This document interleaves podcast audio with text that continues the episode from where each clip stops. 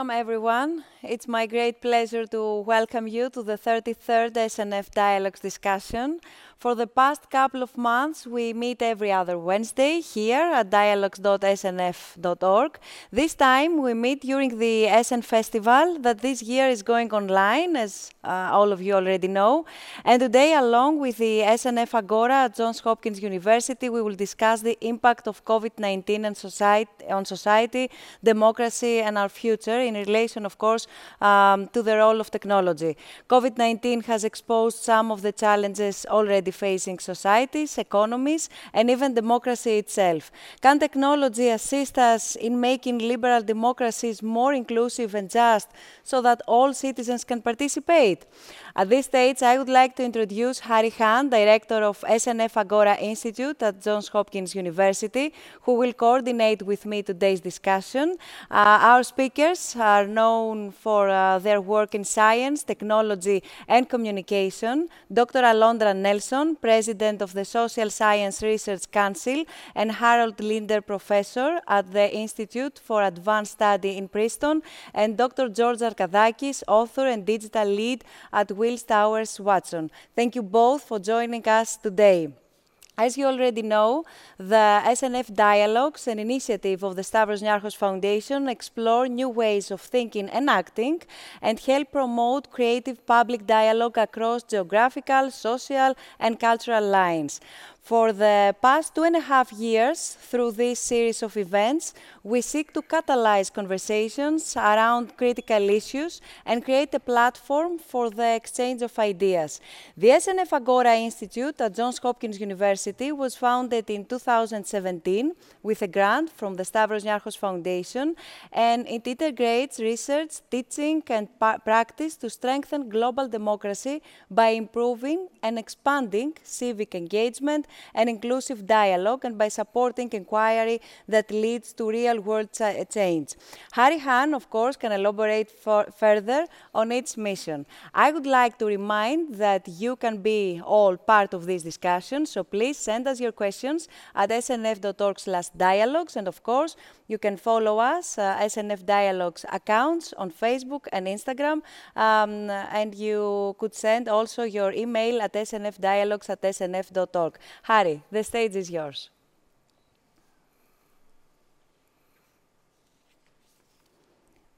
We cannot hear you. Uh, I guess you're on the mute. Can you hear me? Yes, yes, yes, yes, we can. Okay. Thank you. Um, I was just saying that I'm delighted to be here with you all this morning and I'm excited to introduce um, you all and merge the SNF, the work of the SNF Agora Institute um, with the Democracy Dialogues. Um, as Anna Kynthia said, the SNF Agora Institute is an academic and public forum at Johns Hopkins University that integrates research, teaching, and practice to improve and expand powerful civic engagement and informed, inclusive dialogue as a cornerstone of making democracy work. We work by generating scholarly insights and translating them into usable knowledge for civic and political actors all over the world. And each year we have an annual workshop in Athens as part that is generally part of the Nostos Festival. Okay, we will try to reconnect uh, with uh, Hahrie we we have some troubles with uh, our connection. It's very common these days, and especially these uh, months during the pandemic, exactly because everything is going online. Um, I don't know if we if we can hear. No, I guess no. So. Uh, let's start with uh, our conversation, and uh, in a few minutes, I guess that we will be able to to have with us uh, Han. Um, the COVID 19 crisis has exposed vulnerabilities and inequalities in social contracts. Um, millions lost their jobs overnight and their income plummeted. Additionally, others lost their jobs and risked their lives to make, to make a living. So, Alondra, I would like to start with you, um, and I would like to ask you if you um, agree that we are indeed witnessing the rise of a new social contract, let's say, between government, citizens, uh, businesses, and if so, what kind of a social contract do we need to see in place? And of course, we, what is the role uh, of technology? What role technology can play in a post-COVID social contract?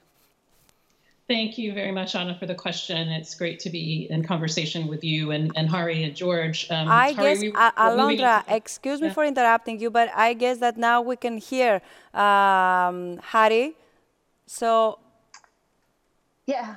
I'm sorry that I okay. got cut off. I was just, just it's saying okay. that we're delighted to be here. Yeah, and look forward to the conversation. Um, we've had to go virtual as everyone else has around the world, and that brings all the joys of technology um, working with us and working against us in, in all these kinds of settings. So I look forward to the conversation. Okay, so uh, Alondra.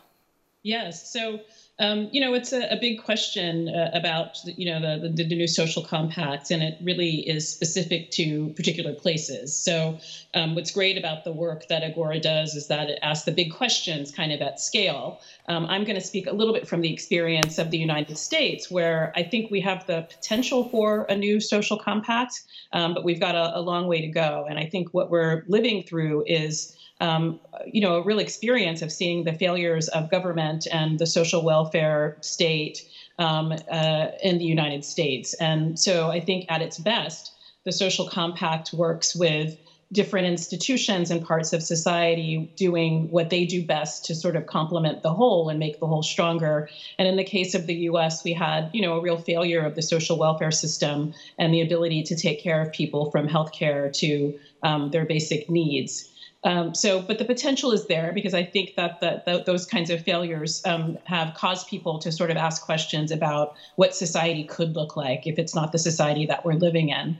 I think with regards to technology, particularly in very wealthy countries uh, like ours, um, you know, I think we're seeing that uh, there's some potential to um, create new relationships for work with work, working at home. Um, but we've also seen that people that are in the US called the essential workers, um, you know, uh, there are some people from whom technology can never, um, you know, be a solution for them to be physically at work. And unfortunately, that division um, between the kind of digital haves and, and have nots, or the ability to be digital workers and not, is also often a class and race distinction um, in, in, um, in a society like the US. So there's you know lots of potential i think for uh, technology to help us i mean certainly the the rapidity at which we learned about the disease um, and sequenced it and all of these things are really owe to the you know the the importance of, of technology. Um, but there's uh, still uh, a, a, lot that remains to be done if we are to, to forge a new social compact.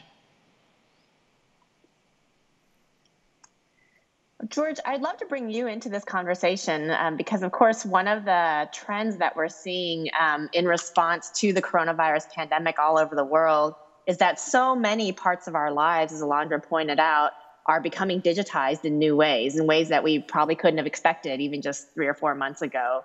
Um, technology, of course, is key to making all of that possible. Um, but as you and Alondra have both talked about that with these kinds of shifts towards technology, there are both threats and opportunities. There are both ways in which they can have positive and negative um, impacts on our lives. And so I'm wondering if you can talk a little bit about as companies and governments shift towards digitizing so many things um, in society these days, what are some of the positive and negative impacts that might emerge? Absolutely, absolutely, and thank you very much. And it was such a pleasure being uh, in, in, in, the company of, of such a wonderful crowd here. Um, you're very right. In fact, before COVID 19, there was a huge debate about the fourth industrial revolution and how businesses will start automating work and what's going to happen with the impact of technology in, you know, in everyday life. And what we've seen with, with the pandemic is an acceleration of very much many of the potential impacts that uh, automation and digitalization may have uh, on work, and very much, you know, uh, things like massive unemployment, for instance, right? So what we've seen in a, in a, in a matter of three months is something that we expected was going to fold out in a more controlled way over the next sort of, you know, three to five years. Now, in the business world right now, okay, the business world is is impacted by uh, a couple of things. One is extreme financial stress uh, in their cash, and the second is that they've seen some things working in terms of the digitalization of work. And they're wondering, okay, how are we going to move forward now? How are we going to come out of the pandemic? What is the operating model that we should have in order to keep being competitive? So, from the business side of things, what I expect to happen is that businesses will probably not need as many people as before. They'll try to perhaps leverage the labor cost by keeping less full time employees and shifting uh, part of the workforce into part time work. Essentially, what we're going to be seeing, I expect, is what we were predicting is going to happen again in the next three, four years, i.e., the number of gig workers increasing, et cetera, et cetera. So there is a huge risk that we're going to come out of this pandemic severely wounded when it comes to things that just Alondra just mentioned, you know, the injustices, okay, the inequalities. Uh, I don't think we're going to be coming out of this pandemic in, in any way uh, more healed. However, there is, uh, in my opinion, there is a, a, huge opportunity into this whole business of automation, digitalization, and AI, an opportunity that perhaps we're not discussing enough. And the opportunities around data. So, you know, the fourth industrial revolution is all about algorithms, and algorithms need data in order to be able to do anything. Okay, and we, the citizens, we, you know, whether we are citizens, communities, patients, workers, whoever, you know, we are providing a big, perhaps the largest percentage of valuable raw data right now that powers algorithms. So I think that when we think of the future, okay, and how we think how we can perhaps deliver a more sort of just society, a more democratic society, a less in, in, unequal society.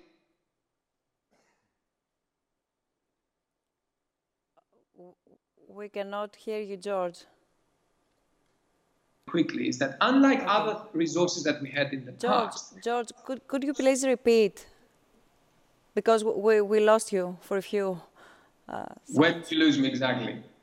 No, I'll, I'll, I'll your last sentence. If you could you please uh, repeat your last sentence, please. Absolutely. So, as what I was saying was about the opportunity, right, to think of the future in terms of how we share the bounty of the fourth industrial revolution and think data. Now, the, what is special about data is that they become valuable when you combine them. Okay, this is the first time in, in economic history where we have a resource, a very uh, valuable resource mm-hmm. where it helps to collaborate rather than compete. So if I have a, a, data set and I'm sort of, you know, keeping that data set to myself in order to compete with the other person who has another data set, it's not going to get me anywhere. It's combining the data sets that will get us somewhere together. And I believe, and we can, you know, expand on this thought later on if you like, that this turns the tables on how we, how we think of scarcity and how we think of abundance. So there is an opportunity to rethink the economy of the fourth industrial revolution as an economy of abundance rather than an economy of scarcity. And if we think that way, then I believe there is huge opportunities to create new social contracts for workers, for you know, for minorities, for women, for, for everybody. Uh, so we don't see those inequalities and those injustices that we all experience uh, in, in the present tense. Uh, another um, very crucial uh, question, um, and unfortunately we we lost the connection again with uh, with Hahrie, um, has to do with uh, with the current uh, situation. And to be more specific, Alondra, um, I'm asking you. Um, are you afraid that the sacrifices we all uh, did might take a more permanent form? It's something that all of us uh, are wondering uh, how much freedom are we ready to give up to feel more secure, for example? Are we heading towards a crisis um, of our civil liberties, etc.? Yeah, thank you for that question. I, I want to respond um, briefly to, to a couple of George's points. Um, mm-hmm. I think uh, his excellent points. Um, you know, I think in the United States, we're having um, we, we've seen the sort of um, proliferation of part-time work, and part of the crisis that we're facing um, is that part-time workers don't have health care benefits, they don't have sick leave, and so you create an, an incentive structure that puts society at risk when you've got a pandemic or an epidemic. So I think as we, I, I think that he's um, has a true description of empirically what is happening and what will happen. But back to the the social compact question, we really need to think about what are the implications for the, the well-being of society as a whole for something like that happening? Um, i think it's worth keeping in mind. Uh, on the ai piece i mean i we have uh, news and uh, i'm sorry to be so american centric but news today in the us that um, uh, that a gentleman was arrested and convicted based on um, faulty uh, facial AI technology, and the American Civil Liberties Union, um, you know, had to go to court to sort of get him freed. And so I think that we've got a long way to go with AI. There's lots of evidence of um, bias in the databases, not just in facial recognition, but more generally, and um, you know, I, I, think even if uh, we, to, to George's point about generosity and wanting kind of more, you know, I work often on genetics, so it's sort of everybody into the gene pool or into the database. Um, you know, that doesn't change the fact that there are still disproportionate harms to some communities. So, you know, I think the challenge for us is thinking about and thinking about democracy is that the, uni- the move to the universal is not always a move that um, uh, sort of provides equal liberties to all people. So it's kind of, I think, thinking about those things together. And then to your your actual question, I mean, it, we certainly know that in states of emergency, whether or not they're, um, you know, they're driven by pandemic or you know war, other sorts of things that uh, you know, that government and that the social compact shifts and that government takes on a new role. Um, and I've been uh, struck, there was a, an essay in the, the blog The Global by um, a prominent American political scientist named Adam Przeworski uh, that came out last week.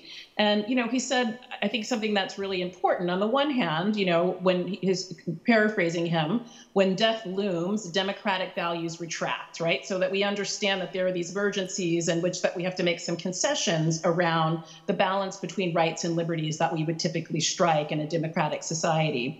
Um, and so there are experiments, there are temporary states or states that we hope are temporary. Um, uh, but you know, Przeworski, uh, also reminds us that this, these experiments um, may or may not remain permanently, depending on the, the, you know the nation state and the politics that are happening. But that what you learn in the experiments um, will have been learned by states, and so. Uh, so, you know, I take his point to be that even if we kind of roll back temporary acts or roll back temporary measures that we allow, um, that once you've crossed that sort of Rubicon or that barrier, that there's always the possibility for the manifestations of those inequities, inequalities, and constraints on liberty to arise again. Um, you know, for example, around the pandemic, there's lots of work being done at the intersection of health data and technology. Um, in a place like uh, South Korea, for example, they now have they're now using kind of AI and automation to, in the course of a minute or two, aggregate all of the data one can about someone who gets infected with COVID 19. So one can get credit card data, digital health records, um, data about you know where people live and the like, kind of in the blink of an eye. Um, through uh, you know a, a, new new legislation that allows this to be possible, and we have, I think, in democracies really relied upon the kind of silos that are placed between institutions, you know, to keep that data separate um, and to have, I think, conversations as a, as a polis about when that data should be brought together. And so I, I think, you know, one wonders if that's going to, you know, those data will be disaggregated in South Korea, for example. And we know in the case of China that um, the, the COVID 19 sort of data algorithm um, infrastructure that was created is now going to be a permanent part of Chinese society as a new kind of um, uh, sort of permanent health record for for all citizens. So I think that there are um, that there are things that we, to, to paraphrase Przeworski, things that we learn and never quite unlearn, even if we turn off the systems. And we've got to, I think, be, um, I think, cautious of that. And during our discussion, we will uh, discuss uh, further in a few minutes the role of uh, bots, algorithmic filters, etc., uh, in this env environmental you just described. I don't know, uh, Hahrie, if you would like to, to ask anything since we, we lost you for a few minutes. Yeah, I'm sorry about the technology. I'm not sure exactly what's going on, but um, maybe one thing just to pick up, Alondra, on just where you left off is. Um, as we think about the complex questions around data and, and health and technology and all the things that you're um, talking about, what do you think is the appropriate role of various societal institutions in creating solutions around how this such you know these kinds of um, you know this sort of use of data and these inequalities should be managed? If you imagine that there's you know public institutions and government there's a state of course but then there's also private institutions that hold a lot of that data um, how do you think about the interplay between them I think our I think our instinct, um, to use George's phrasing around the you know the fourth industrial revolution, is to go go kind of hard technocracy and to leave it to the experts. I think to kind of steer the engine of society. Um, and I would offer that uh, you know that we need to have sort of citizens and non-experts at the table to um, help us understand you know it's really through the lived experience of what it what it is to be that part-time worker what it is to be someone who's been um, uh, you know a sort of victim of algorithmic discrimination uh, that we learn how it works in lived experience for those of us who are not technocrats or who are not academics or people of privilege. And i think we need to and that's the majority of the world. And so so i would say you know, more than ever before, it's both important to have real experts at the table and the knowledge around algorithmic society is increasingly kind of rarefied. And so we you know we need those folks but and it might be a little bit counterintuitive but we also need more and more um, you know folks who are not experts and who live with the the the consequences of the decisions that are being made in a by a kind of hyper hyper technocratic society um, and then I think, you know, of course, we always need government, and we need government that, um, you know, sort of comes up from the wishes of um, and the desires and represents um, people and society, whether they're, you know, across class, uh, you know, across um, various forms of difference. Uh, but I think that in this moment, there's the the sort of hyper technocrat piece that I think at our, you know, that it would be um, a harm to society to take that as the kind of leadership of society without also bringing um, lay people, citizens, and others to the table. Um, so I guess a, a, more crisp answer to your question, Hahrie, is that I think our instinct in this moment um, is different from I think what needs to happen with regards to um, you know citizens and communities and their role in it needs to be equally enlarged. I, if I if I may just uh, add to what Alondra just said, I completely agree with you, first of all, right? I think, you know, the more citizens feel alienated from what is happening around them, you know, the more they feel uh, uh, threatened by technology. And uh, one should expect a backlash. And that backlash mm-hmm. will be detrimental to the health, both economic and societal health of our society. We often speak about data uh, in terms of the tension between utility versus privacy. So, in order to get utility out of the data, in order to be able to innovate, find solutions you know, to big problems of society, you need to have access to the data. But when you have access to the data, especially when you aggregate data, when you break down those barriers, as Alondra said, you have all kinds of issues happening. Okay, and so uh, I might perhaps offer a way out of this right? And this way is something that's been discussed, uh, admittedly in technocratic circles. Uh, but it's, it's the fundamental idea of breaking through this conundrum, right, is to separate uh, the collection of data from the use of data.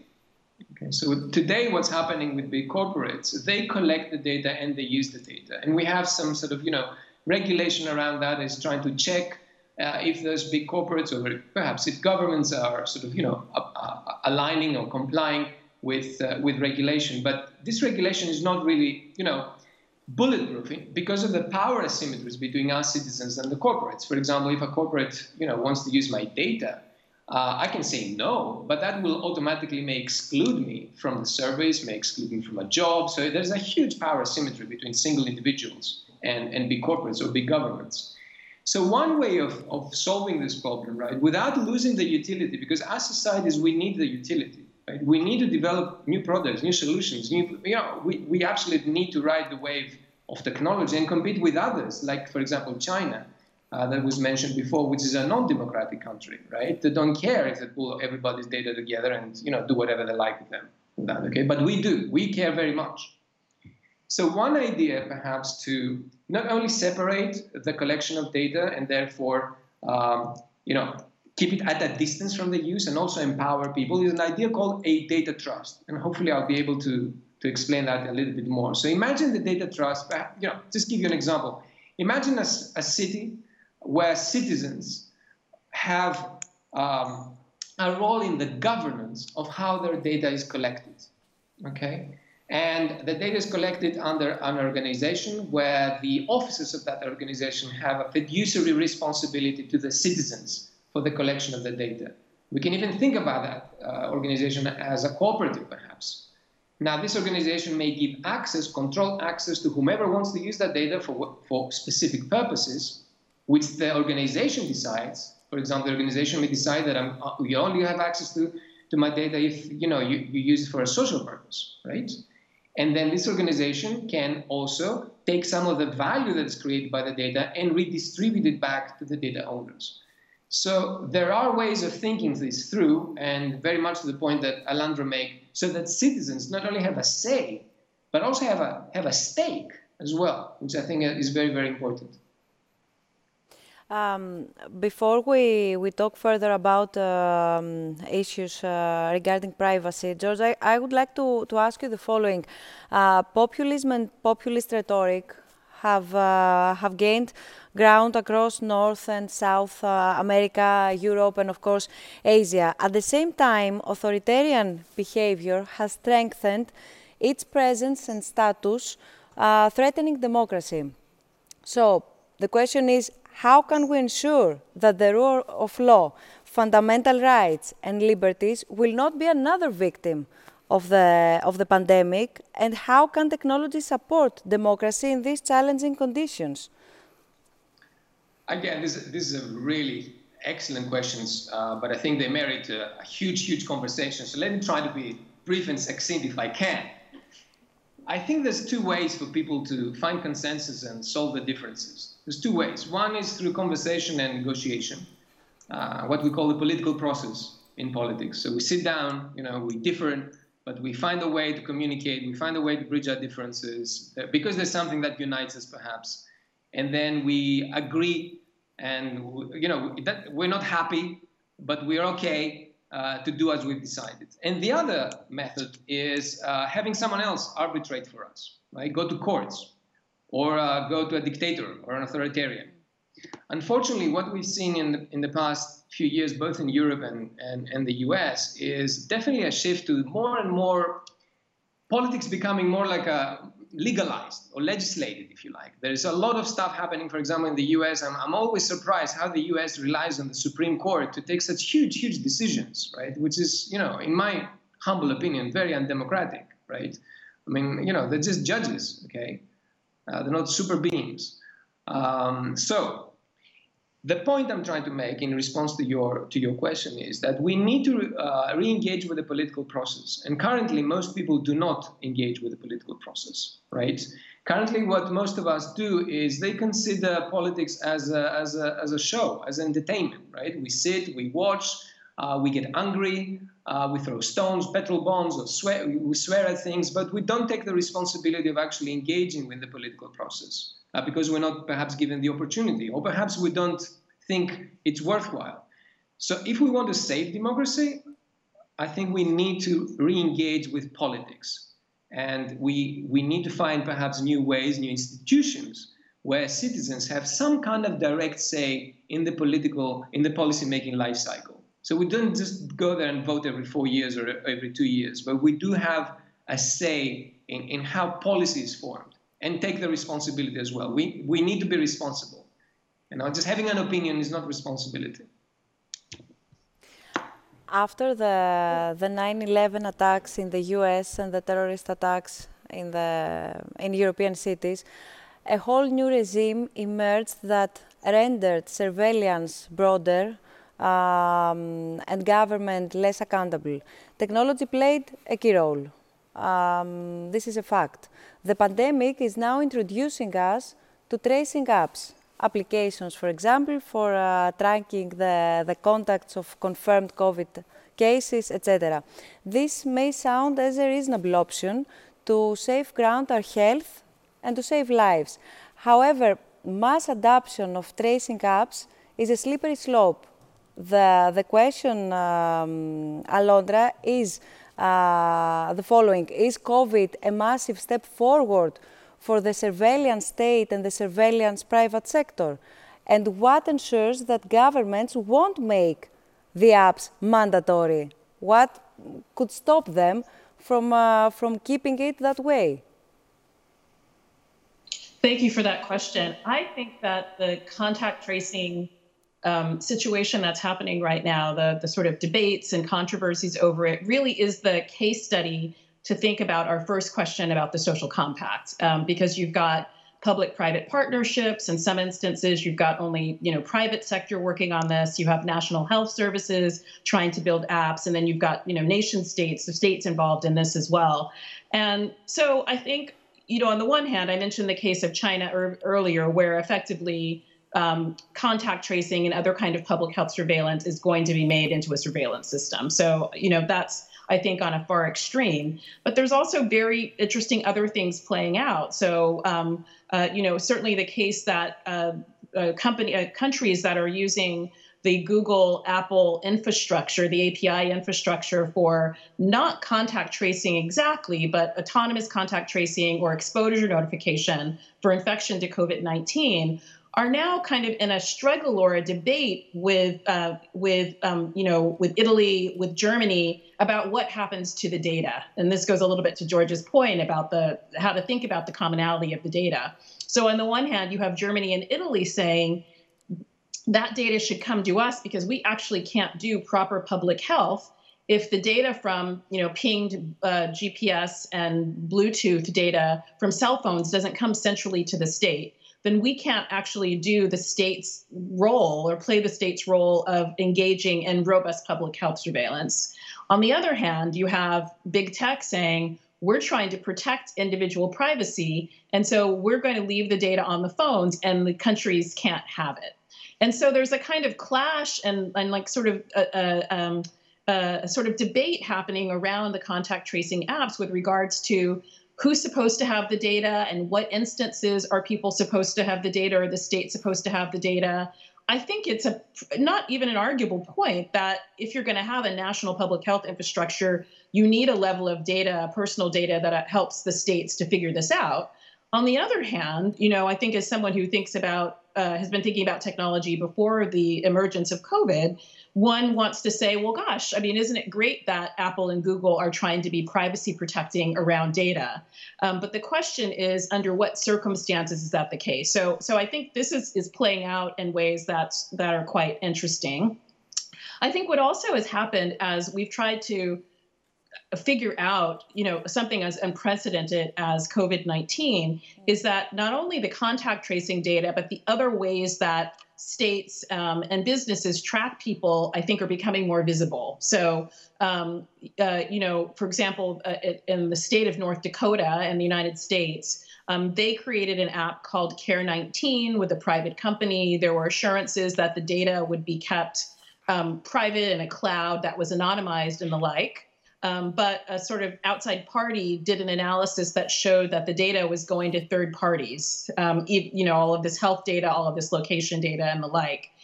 So, so the, the problem, I think, Anna, is not just like, will there be a new surveillance state? It's not only on the part of the state, it's also, you know, the use of Fitbit data, smart thermometers, all these other types of data that are being repurposed in the state of emergency for COVID-19 that are creating effectively a whole new way of thinking about individual data architectures um, that can be potentially deeply beneficial for the work of public health, but I think in other contexts potentially very dangerous. So I would probably re- refer back to um, the, the, the sort of Adam Przeworski quote that I shared earlier, which is that you know it's an empirical question. We don't know what's going to happen, but it's the case that states are, and societies are learning from this moment, um, and some of these things may remain or can be easily called upon um, in ways that might be uh, dangerous.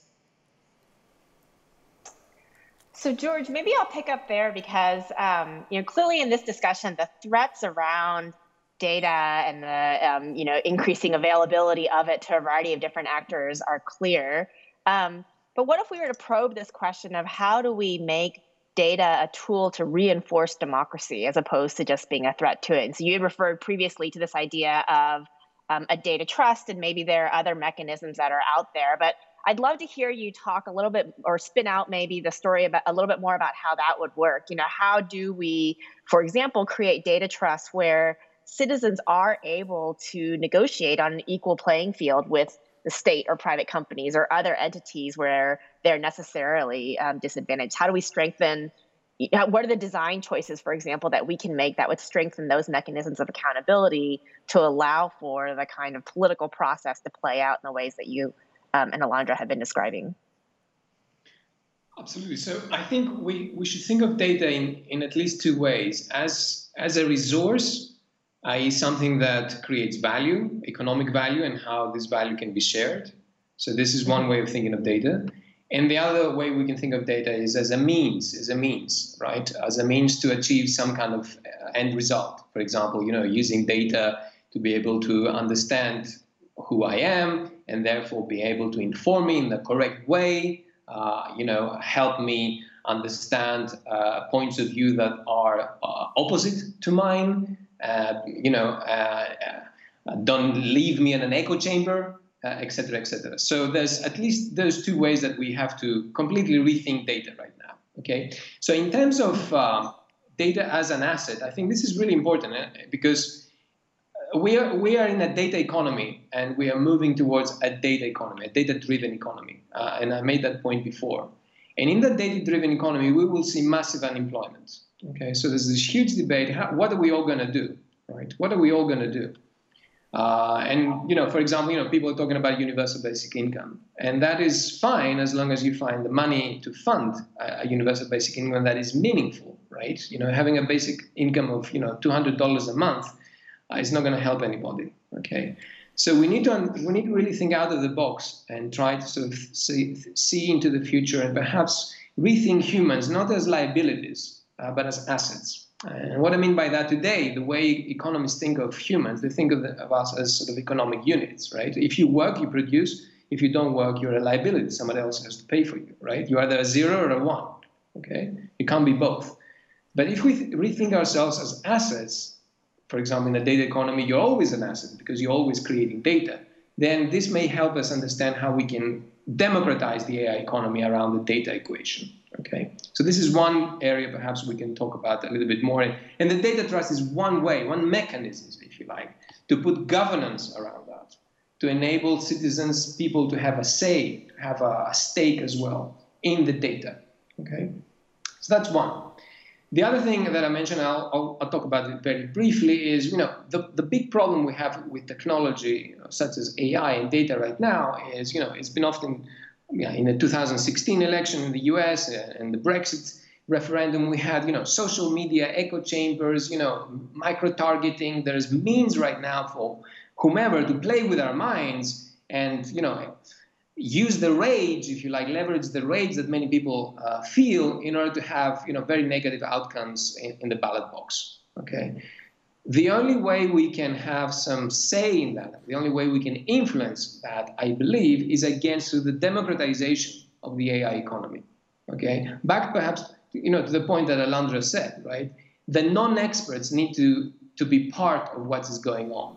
Okay, not to be just the audience sitting, you know at the back, uh, at, at, the back, you know, at the seats and looking at what's happening on stage. We all need to participate in, in what is going on. Um, that's such an interesting way to put it. You know, to move from um, having people be, you know, liabilities and turning them into assets. You know, the question I would ask is also how do we turn people not just from assets but turn them into agents? You know, where they can actually put their hands on the levers of change um, in different ways. And so, Alondra, maybe I'll um, ask you to re- reflect on that. I see that we have a question coming in, but I'll, I'll sort of give you a second to respond first, um, Alondra, which is just that I know in your previous work, you know, obviously before coronavirus, you've thought a lot about the interplay between different um, social inequities and technology and society. And, and, and from what you've learned from that research, I wonder if you have any um, thoughts um, on this current moment and what some of the opportunities are to, to recreate this idea of people as agents um, in, in the process. Yeah, I love that question. I think, um, you know, this is with my hat on as a teacher and also, you know, as a scholar of, of social movements around health activism and science activism. I, I think there needs to be a real appreciation that um, that that people can understand where they are from their standpoint, the stakes of new technologies, even if they are kind of moonshot technologies that we can't even imagine right now. And so, mm-hmm. um, you know, some of my early work was about genetic disease um, in the 1960s, where, you know, now we think a lot about genetic disease. We certainly, and genetics are kind of all around us, and it's something that I think the average person thinks they know a little bit about, which was certainly not the case in the late 1960s. And you know, I write about the ability of, you know, black working class activists to understand the stakes of genetic disease that disproportionately impacted their community and to stand up a um, genetic screening and counseling program at a time when there wasn't widely you know wide genetic testing and screening. So this happened with alliances with experts um, experts who you know they trusted and were willing to create egalitarian um, and, and, sort of uh, trustworthy relationships with the activists.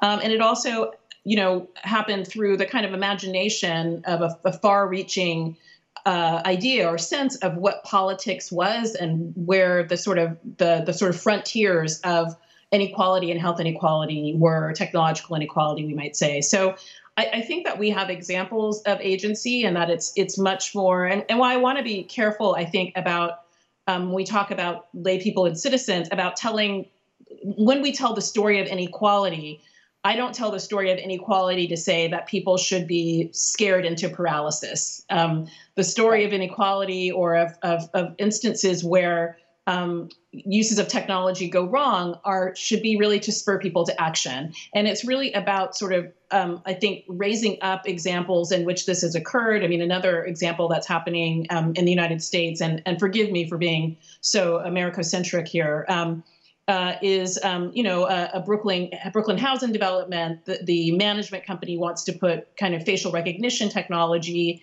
um, in the in the entrance way, um, and the people there say we're already hyper surveilled, and they kind of figured out through reading and through the work of uh, you know important scholars who write in the public sphere how they could sort of talk back to the city council and to the management company about why this is not a good idea for them and their community and so those are the examples i think that we really need to to sort of keep an eye on um, as we're thinking about the the agency piece and and not to i think feel um, disheartened by uh, the, the, the exciting and interesting um, uh, increases in expertise. Yeah, George, maybe I'll ask you to um, reflect on that too, because that actually, Alondra, the last point that you made is exactly the question that um, one of our audience members asked, which is, you know, the pandemic has brought forth this much needed discussion regarding the use of technology, and in what way can we engage society in this public debate regarding both the drawbacks and the opportunities that we want to recognize and address? Um, so, you know, George, maybe I'll ask you to reflect on that, but also we'll encourage um, all of our audience members to submit any questions that you may have at the snf.org uh, website where um, you can engage, you know, ask other questions that we have of our terrific panelists. So, George? Absolutely. So, um, many years ago, I was lucky to have participated in a European project that invited um, citizens from uh, nine different European countries, lay citizens, randomly chosen. Uh, they formed what is usually referred to as a citizen assembly. And the purpose of the Citizen Assembly is to discuss uh, neurotechnology. Okay? And uh, what should Europe do in terms of research in, in, neurotechnology? And the first reaction of those people when they were told that was one of uh, bewilderment. Uh, the first reaction was, well, we're not neuroscientists, okay? We're not, you know, brain scientists. We have no idea about the subject and uh, this looks extremely suspicious. It looks like the European Commission and the big pharma have sort of, you know, colluded and they're just going to use, you know, it was like, a, you know, it was unbelievable. Uh, to cut a very long but very interesting story short, uh, two, week, two years later, this body of people who, you know, the only thing common between them was the fact that they knew nothing about neurotechnologies, became a true democratic polity. They uh, discussed neurotechnologies, they discussed them with experts, and they realized that they didn't need to be experts in order to have an opinion about the future of neurotechnologies. In fact, the contrary is true. They are the main stakeholders, right? They are the representatives, if you like, of society. Okay? The reason why we have science is not for scientists to have a good time, right? The reason we have the science is to better our lives. Okay, so uh, I would like to, you know, submit to you that this is one very good way of getting citizens engaged with very complex questions and get them engaged in a very effective, in a very sincere, in a very honest way. And um, you know, maybe that's what we need. Maybe we need more citizen assemblies where people come in and discuss with experts and have opinion, and their opinion matters. It is important that their opinion matters. It's not just you know taking, you know, to write a I don't know an article in a newspaper. It, it, it has to be heard from a parliament, from government. You know, it needs to have a role, and I think that's one way of taking science communication and public understanding of science to the next level, not purely on the educational level, but to the next level, which is, you know, citizens becoming, you know, true stakeholders in the direction that science and technology should take. Uh, but um, I, would also like to, to to ask something uh, more, uh, Alondra. Uh, we often don't take a crucial component, um, I feel, into consideration, that of access to technology to all and equally. Um, I mean, how can technology have a positive impact on uh, democracy when people lack the, the necessary digital um, literacy? Or when they don't have uh, accurate or have no access to technology. Thank you. Yes, we've been sort of talking around that question on the, the, the time we've been together. Um, first, I want to say, George, what an extraordinary example. I want to follow up with you to hear more about these citizen assemblies and, and, and how they, they worked. Um, that's very encouraging.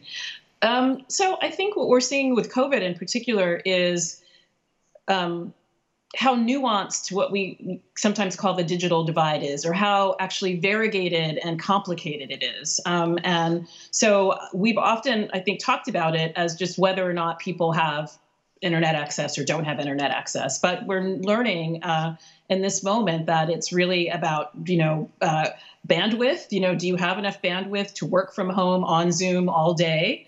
Um, and how do we think about that? And that really, I think, brings questions around net neutrality and the cost of bandwidth, I think, to the forefront of conversations um, in a, a, new and different way.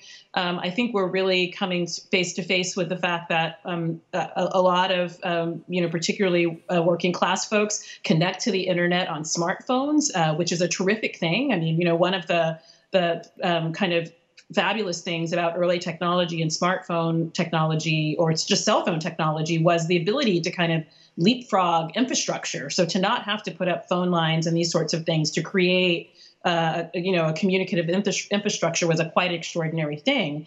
Um, but I think that we see you know there are things that people can't access through smartphones um, and, and, the like and and and as we're talking you know back to the con the conversation about contract uh, contact tracing apps and um, exposure notification if one is you know someone who can't really afford uh, you know that pay, uses their cell phone and they pay for it you know moment to moment and buy hours and then the hours run down if it's a if it's a kind of economic taxing thing for you or your family um, it really sort of puts in jeopardy any kind of public health work that one wants to do that is relying upon smartphones. So it's not just the physical having of the smartphones, it's the affording, you know, to, to have them on all the time. So at any moment when you're out in the world, your Bluetooth is pinging. I mean, if you have to turn your phone off or if you lose service because you didn't pay your bill or couldn't afford it, it puts all of that at risk. And so I think that what it's leading to, um, what we don't have in the United States, and I know other societies are much better at this, is a democratic investment in technological infrastructure as a tool of, of citizenship. That's something that everyone um, should have access to uh, at a basic level. I think, you know, to George's point about the workforce, if it's ever to be the case that most of the workforce will be, you know, either automated or working remotely or some combination of this, um, you know, I think there a lot of responsibility falls to the state to make sure that there's the infrastructure there for people to to do work, whatever that looks like concerning um, information manipulation, bots, algorithmic filters, and the rise of deepfakes, of course, uh, who are increasingly distorting the picture of a, of a society that reaches people through all these digital media. How can we fight and eliminate the, the distortion of reality and its effects, of course, on how we perceive the, the world and then interact, interact in it? George? How, how can technology rehabilitate transparency and help restore the, the potential lack of trust to democratic governments that hinders democracy? I'm afraid technology cannot help on this. Um, I, I, that is my answer. I believe that, well, let, let me try to frame, let me try to explain what I mean. Technology is a, is a human product, okay? It doesn't come from, some, from nowhere, okay? It is we human beings that create technology, right? And technology is based on human design, and human design has a purpose, and human design is based on values, okay? So if your values are, for example, that uh, you know the best you, you know the best thing you can do is maximize profit, okay, uh, economic advancement, you know, then if then all your technology will be built in order to achieve those ends, those goals, okay. So one thing we need to do really is try to sort of rethink what are the values that drive technology, that drive designs. Okay, can we rethink those values? Can we perhaps you know think of uh, capitalism of, uh, as it's called now, you know, not the capitalism of shareholders, but the capitalism of stakeholders. Okay, so that's one thing. The other thing, and I think that the second thing is a bit harder and a bit more difficult. I believe that we live in an era, right? And I don't know when this started. It might have started, you know, the past 10 or 20 years, where we are moving further and further away from reality as a society. Okay, uh, I don't know why this happened. Maybe it's the movies. Maybe it's you know we we're moving away from reality. We we we talk as if we are in the scientific or technological era. I would I would doubt that we live in the in the scientific era. We live in a very sort of subjective, relativistic. You know, my opinion, your opinion. You know, I believe that you know the Earth is flat. You believe the Earth is round. You believe the Earth is pitch pitch like. You know, we all agree to disagree, and we all right. We can't be all right. I'm sorry Okay, uh, so so so I think it's it's we are in a cultural milieu, if you like, that you know amplifies the the imaginary, amplifies the subjective, amplifies the the unreal. Okay, and if we cannot extract ourselves from that mindset, uh, then technology will you know will help us get deeper into that hole. You know, will create more unreality around us. Excuse me for being so philosophical, but again, I'm sorry, technology can't help here. no, I, I, think that it has to do with uh, who uh, leads whom. Society. Society leads everything. You know, it's, it's us. It's us that, that, that are the leaders, okay? The people. Okay. Uh, we just need to find the voice. We have one more question. Uh, uh, to both. What role can technology play to bring society closer to a pure direct democracy rather than elected uh, representatives? What are the benefits and risks of such a new governmental structure? Hmm. Shall I start? Yeah. Yeah, sure. Um, so I loved George's answer to the last question. I think I mean, we we love the imaginary. We we dwell there. We live there. It gives us pleasure. So I was so glad to hear you to hear you say that. Um, you know, I think George's last answer also brings us to the the sort of risks of this imagining, you know, direct democracy as a new structure. I mean, direct democracy means everyone, you know, democracy needs a we and it needs an us and it needs a reason for the we and the us. And um, I think a, a, pure direct democracy if it is allowed to um, sort of dissemble to just individual opinions, just of the like that George was saying, you know, becomes a, a real challenge. And so I think it's a, you know, it's it's a it's a tough balancing act, and we're living in a moment in which I think many societies are trying to balance that. And I think in the U.S. more particularly, there's a real challenge around um, I think how people understand that we live in a constitutional democracy and don't understand that it's not a direct democracy. So um, after elections, I think with the with the kind of electoral college system, which is uh, you know, it's a there's all sorts of histories for for why all sorts of history to why that's the case, but um, I think there's becoming increasing pressure on precisely this direct democracy point. Um, but there's also, I think, all sorts of reasons why it's not um, the best solution because society overall needs uh, a, a, common purpose, a common good, a we in us. So I'm, I'm against direct democracy. I think this is the, the surest way towards tyranny. Okay, so I'm totally against it. Uh, and you know, unfortunately, I haven't got much time to, to, tell you how against it I am. But I can tell you what we definitely need uh, in our current political system. We, as we, you know, I think Alondra and I have agreed on that. We need citizens more actively engaged and citizen voices to be heard um, through the policy making. Okay. And therefore, what I would like to see is more, for example, you know, citizen assemblies, okay, at local level, at uh, national level, and perhaps at international level. Uh, people debating, uh, representatives. So we have the elected representatives, but I think we should also have some citizen assemblies, uh, people debating and taking responsibility and informing uh, policy to, uh, you know, parliaments or Congress. I think that's what we need. We need an enhanced liberal democracy. We need a design for liberal democracy that takes into account uh, citizen participation in a, in a much more uh, significant way in order to, re- to regain trust. Because right now we, we, we suffer from a loss of trust. People don't trust politicians, right? And they're right not to trust politicians. There is you know, scientific evidence that we should not trust them, okay? Uh, but that, what, what is that, this is a problem that we need to solve. If we don't solve it, we will end up, you know, with authoritarianism. We will end up much worse off than today. I don't know, Hahrie, if you would like to ask um, anything.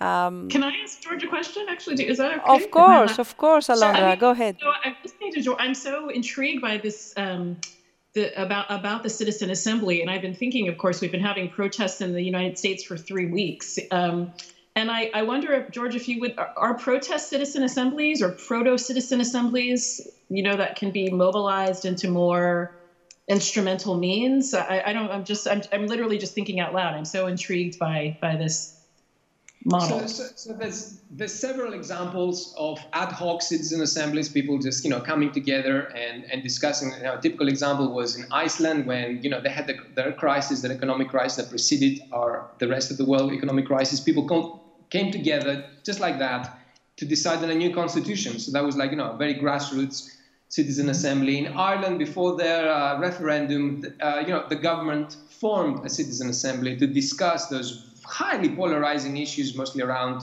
uh, abortion and uh, gay rights.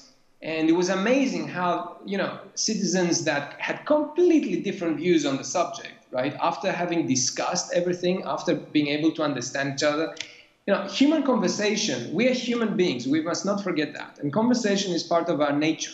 We don't get to talk to each other. And definitely, we don't get to talk to other people that have opposite opinions to us. We just talk among ourselves you know, with our friends, we, happen to agree, okay? But there's a pleasure in disagreeing. I think we should reclaim the pleasure of disagreeing and finding consensus. So, anyways, I think that's that's what should be, you know, our plan for the future. You know, try to disagree and, and arrive at consensus. I think that'll be a great win for democracy this is what we are trying to, to achieve through Dialogues Initiative. I mean, uh, I guess Agora as well, uh, to, to remind how uh, to to get disagree with uh, anybody else is because we we've lost it. Um, so I, I feel that this is only the beginning. I hope that all of us could have the uh, the chance to to discuss more, uh, and let's arrange a part two of this conversation uh, and the day after this this period, and maybe and probably next month. Um, uh, let's say by the end of this summer to to arrange a new appointment and see um, the new the new situation. Uh, I would like to thank all of you for this fruitful discussion we we had. I repeat it. I feel that this is only the beginning. Uh, it would be our pleasure to to have again all of you uh, as discussants um, and go go ahead this this conversation. Thanks a lot to you, Hahrie, uh, and the, the collaboration with the, the Agora. Uh, I hope that we could also physically arrange a discussion and a conversation with the audience and all the people participating to this uh, dialogue and to this discussion. Um, we will close here our conversation, uh, but Hahrie, we have another webcast from uh, SNF Agora this Friday, correct? Correct. So um, let me just close by saying thank you as well. Also, to add that, um, you know, one of the things that I take from this conversation is that, you know, citizens are uh, made, they're not born. And so part of the challenge that we have before us to figure out how we design the Agora like spaces that we need to normalize the contestation and participation and engagement um, that we've been discussing um, in, in so many different ways. And so I look forward to continuing that. And we at the SNF Agora Institute will host another uh, webcast that we hope will continue this, this spirit. Um, it'll be this Friday, June 26th. Um, part of our SNF Agora conversation series focusing on crisis security and COVID 19. Um, it's going to focus on the ways in which um, COVID 19 has reshuffled alliances, shifted power dynamics, and changed how government, security institutions, and other actors interact with citizens all over the world. So we hope that you'll join us and tune in this Friday. Thank you. Thank you. Thank you all once again for joining us today. Please stay tuned as the SNF Festival is still online until the 28th of June with new activities for all ages, thrilling performances by Greek and international of course artists, highlights from summers past, DJ sets and much more.